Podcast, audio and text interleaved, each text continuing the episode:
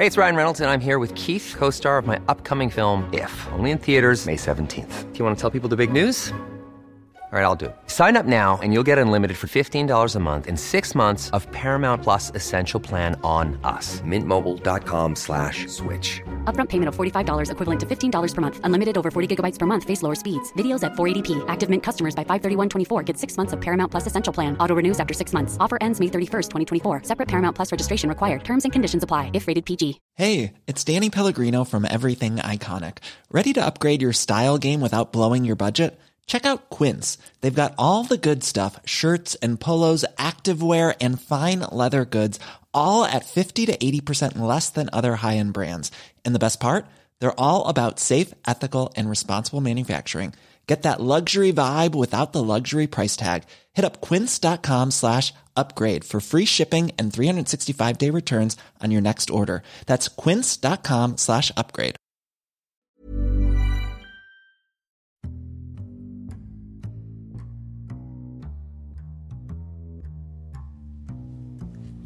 Welcome to the Insomnia Project.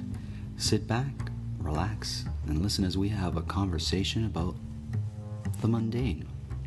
One thing we can promise you is that our conversation will be less than fascinating, so you can feel free to just drift off. Thank you for joining us, and we hope you will listen and sleep. I'm your host, Marco Timpano. And I'm your co host, Nidhi Khanna.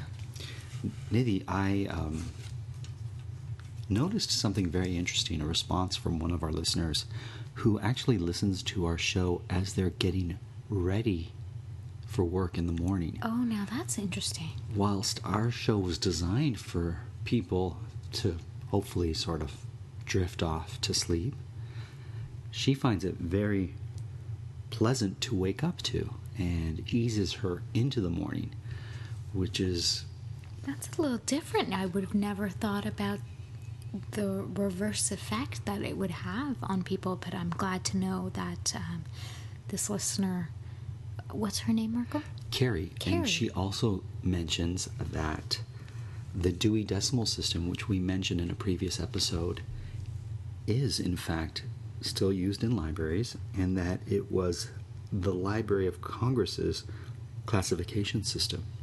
Well, Carrie, thank you for um, your feedback and for listening to us in the morning as you're getting your day started. Yeah, we want to welcome all listeners from Halifax and any listener that listens to our podcast in a different or unusual manner. Please let us know at Listen and Sleep because we were surprised by this and it was quite a pleasant surprise. I found a pine cone in my sofa In your sofa. in my sofa, and it must have been on a candle or something. It was like a decorative pine cone or in a potpourri type.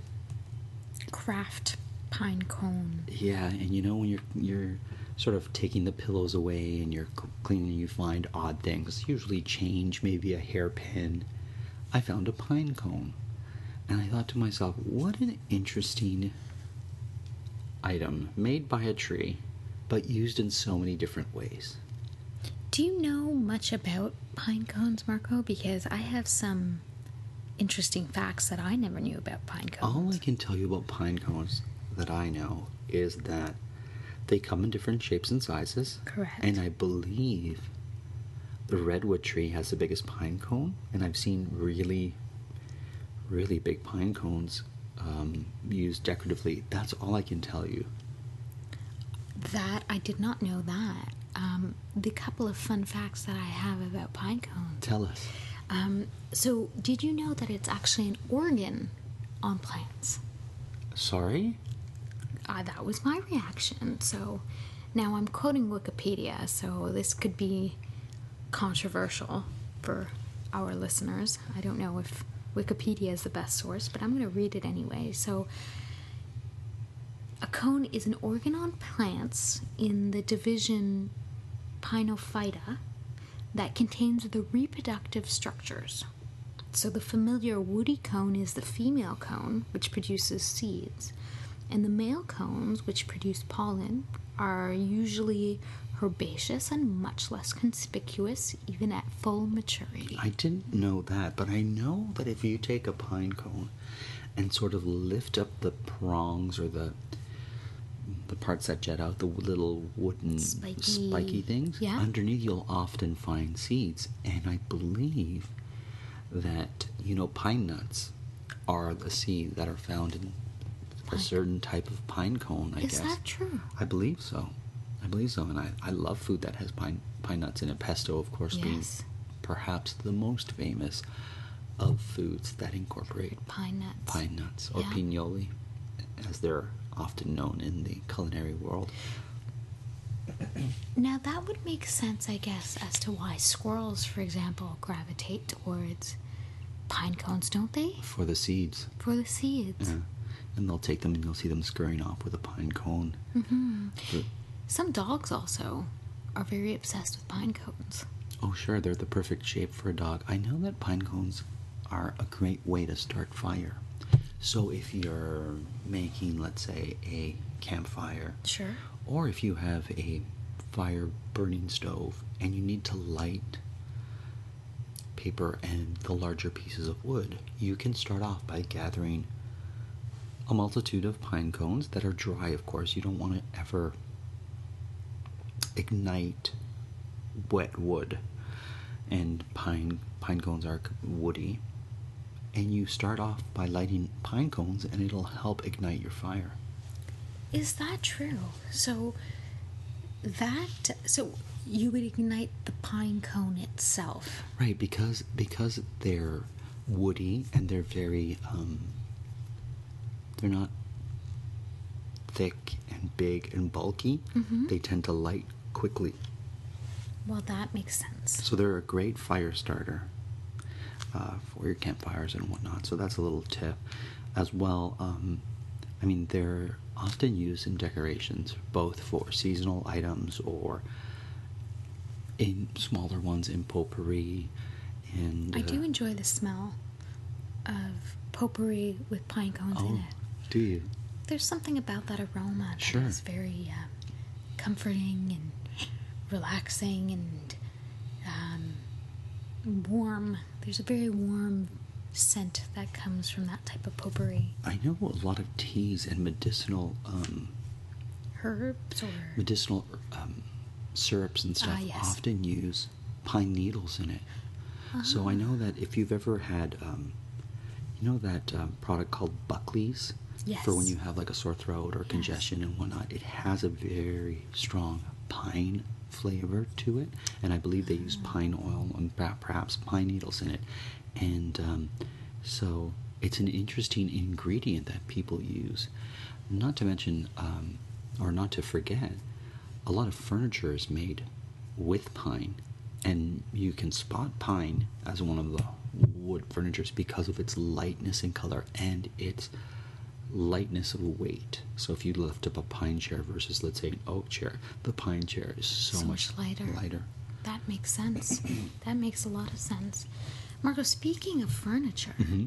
do you have a particular furniture style that appeals to you? Are you Oh. more modernist or traditional wood, as you said, Mm-hmm. pine or oak, or um, that type of furniture appeals to you? Do you like it to be handcrafted, or um, would you rather have something that is, you know, one of a kind and very unique? Oh, that's such a such a tough one because I like all different styles. I know that I have a Eames reproduction chair and ottoman, and um, we'll attach a photo of what that looks like to one of our tweets for our listeners. Um, and it's a really stylized chair. Once you see what it looks like, Nidhi, you'll be like, "Oh yes, I've seen this in magazines or whatnot." And I found that at a a secondhand store and I got it for next to nothing, like forty dollars. And it turns out they're worth quite a bit of money. But it's such a comfortable chair, and it's not all wooden, but it has that sort of um, sculpted or bent sort of wood shape to it. Now, I love that particular chair. As well, I love antique furniture pieces, especially like if you look at a table that has, and some some chairs have it too, like um, claw feet. Claw feet. Yeah, you can tell certain antique furnitures because they'll have like a bear claw carved in the bottom of the foot or like an eagle talon. Sure. And uh, there's some I've seen, I think my mother in law has a piece that is an eagle's talon that is holding a crystal ball. Like it has like a crystal or a glass ball the actual wood is holding, or perhaps it's just um, a wooden ball. I can't remember correctly at this moment, but uh, it's usually when you notice that it denotes that the piece of furniture is older or antique. I believe. Of course, there's a bunch of reproductions that mimic this style too, but you can really spot it when you see an antique piece and you notice the clawed foot, whether it be some sort of animal claw or some sort of um, bird's talon. Yes, and I'm looking right here, Marco, Mm-hmm. uh, at an image, and I believe that sometimes those are referred to as Queen Anne um, Style? style Sure. or Chippendale style. Mm-hmm. Um, there's, I, I prefer more rustic, antique type. Oh. Well, actually, more maybe more rustic type More rustic. furniture.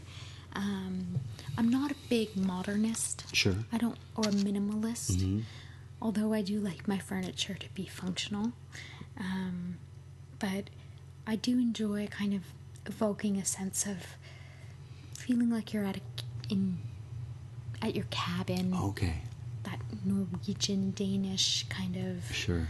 clean lines, but not too modern. That's Right. What about things made with driftwood? So this would be wood that sort of the sea has taken and carried it out and drifted it around for weeks, months, years, washes on shore, and some artisan then takes that piece of wood and forms it into whether it be a table or a a lot of times you'll see driftwood that is hanging like a what do you call those things that sort of hang in the wind, like a wind chime or like a chime of some sort?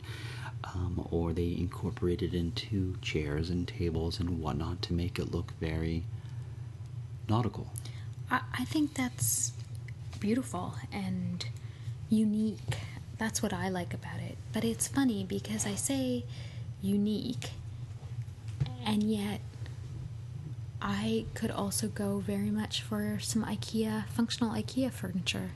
So Much of which is pine. Mm, ah, That's the sound of my glass hitting another glass as we enjoy our tea here today on the Insomnia Project.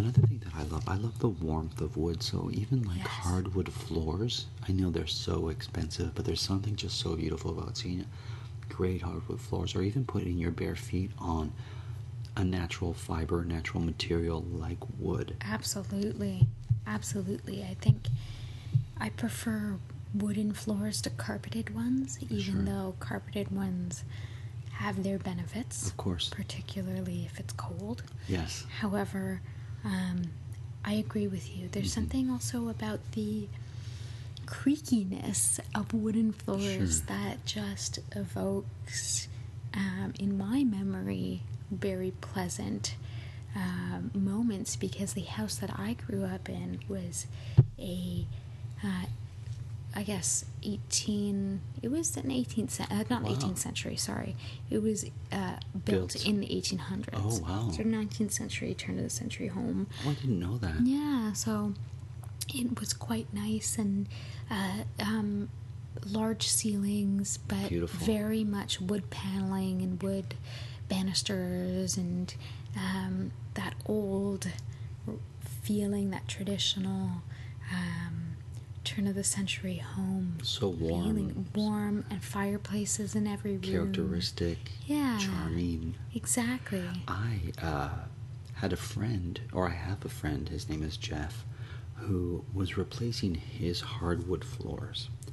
So in his home, he had uh, these beautiful hardwood floors, and one area got a little spotted from some water that had leaked, so he was having them replaced through his insurance company. And I said to him, Would you mind if I took this hardwood floor? And he's like, I don't see why not. Let me just call the insurance company to make sure it's copacetic with them. And they said, You're doing us a favor by removing them. And Oh, so that's great. I had a couple of cousins go to Jeff's house, and with special crowbars, we carefully removed this hardwood floor. And then we put it in a van and drove it an hour and a half north to my cottage. And we put this hardwood floor, so we recycled basically this beautiful material that was going to get tossed out, put it in our cottage, and like you said, it adds a warmth, um, a charm, a feel of family and friendliness and nature in your home that I don't think carpet or ceramic does as well. I agree with you, Marco. That's a great story, and I'm happy to hear that you were able to recycle Jeff's hardwood floor because that would be a shame otherwise to just have thrown that hardwood floor out. and it's very expensive. The It more you know that these natural resources, um, you know, get utilized and used, and what there's an expense, of course, involved, and you know, it takes a while for them to be replenished. It takes a while for a tree to grow and whatnot, and uh, it's just nice to know that you're recycling a bit of Mother Nature and something that's taken a while to develop and grow, and to use it in your home in a way that you really appreciate. And we certainly do appreciate the floors, and it has the benefit of being easy to clean so that if you come back from the beach and your feet are a bit sandy, unlike a carpet that would absorb the Ah, grains yes. of sand, you can sweep or vacuum the hardwood floor in the cottage much easier as you would be able to do in the home. How do you feel, Marco, about dark floors, like dark hardwood? f- So I have a dog, for example, and dark dog. My dog sheds, and so I had an apartment once where I had dark flooring, and I found it very cumbersome because I would have to sweep or mop pretty much every day Oh, I didn't know that. I didn't because you could see the um, the the or hair oh. or the dust would be very evident if you saw any dust on it. So I prefer lighter wood on my flooring. However, I do find the darker hardwood to be quite beautiful. You know, it's interesting because this is quite a debate when people are selecting flooring, what color to go with. I love the natural look of the wood. So if it's a cherry wood, I love that there's a bit of red in it. If there's an oak, I like that it's dark or a walnut. It's that sort of dark walnut color. I don't know if I have a preference to be honest with you because I have hardwood floors in my home uh, that are, let's say, honey color that I'd love to strip or sand down and, and give it another life with a different color. Yeah. But it's interesting because you mentioned creaking and these hardwood floors as you go towards the stairs, right at the foot of the stairs. I guess that's an area that receives a lot of impact. That's where you'll find a little bit of creaking in my hardwood floors, and there is a bit of a charm to it. There is a bit of a nod to the flexibility of a natural substance like wood. It's very true. It's very true. Now, I wanted to talk to you about traffic signs, uh, especially traffic signs that you find in other countries or on other places that are different than, say, the traffic lights that are green, yellow, and red Mm-hmm. that we have here in North America, or you know, symbols and signs that we see on traffic signs that are very identifiable for Sure. us. Marco, that, that's an interesting topic of conversation because I recently came back from a trip in the UK, um, visiting some friends in London, and their traffic signals, of course, there's the red, green, and yellow. Sure. And they have similar looking traffic structures. However, they use yellow twice. So they use yellow before the traffic is about to turn green. Oh, okay. Um, we use the yellow Before. light before traffic is about to stop as a signal to tell you To slow down, slow down. yield. So they use it to tell you that it's time to change your gear because there's so many standard Oh. Of vehicles um, that the traffic's about to go again, Yeah, and the manual transmission. the manual transmission and uh, because there's so many roundabouts and things like that i guess they use it to make sure that the flow of traffic is ready to start up again at least that was my assumption That's that's fascinating. I know when we were in England last year, there were so many roundabouts, and you just get on these roundabouts, and some of them are like part of a highway, and they're really quick and have many lanes to it. And for someone who's not as used to a roundabout, it can get a little bit tricky. But that said, it does allow for movement in the traffic. I know that I'm always fascinated when I leave my province of Ontario and head into Quebec and see how their traffic lights, whilst they still have the green, yellow, and red, they have different shapes to them and they have sort of um, a different place where you stop in front of the those traffic lights. So I feel like in Quebec you tend to stop closer to the light, whereas in Ontario you tend to stop further back from the lights. And I know that in Montreal, a lot of the lights are more more modern okay uh, yeah in look. it's funny marco because as you know i'm from montreal originally um, however i never really noticed the traffic lights Of course. but next time i go back to visit family and friends i'm definitely going to take a look at that. And also I- agree the the traffic in montreal does tend to stop closer to the light. Um, I also found it very interesting when I first moved here to Toronto because um, in Quebec, I find there's less likelihood of someone stopping at a yellow. It's sort of uh, there's less of that. We need to slow down now. I see. I think there's also what I noticed in Quebec. Sometimes people will block the intersection, whereas over here, people get very irate by Sure, that. sure. it's interesting. Um, you know, even the lines on the road are different from place to place that you go. That's true. and uh, I love I love things that are unique to certain places. So, for example, obviously in Canada, we have icy and snowy conditions, so you'll often see signs that have slippery, slippery or like, or little snowflakes on Yes. the wires. Whereas when you go to Florida Ah. or somewhere warm, you don't see those, No. and so you see other things that are kind of unique and neat. And uh, one thing I, if I was to pick a traffic signal or sign that I appreciate the most, it would be the green left turn arrow ah, that- yes. that is often found um, in trickier sort of intersections. But I find that particular traffic signal sign to be A, my favorite, and B, the most useful in allowing for traffic to flow. And I wish we had more of those, as well as the roundabout that you mentioned earlier.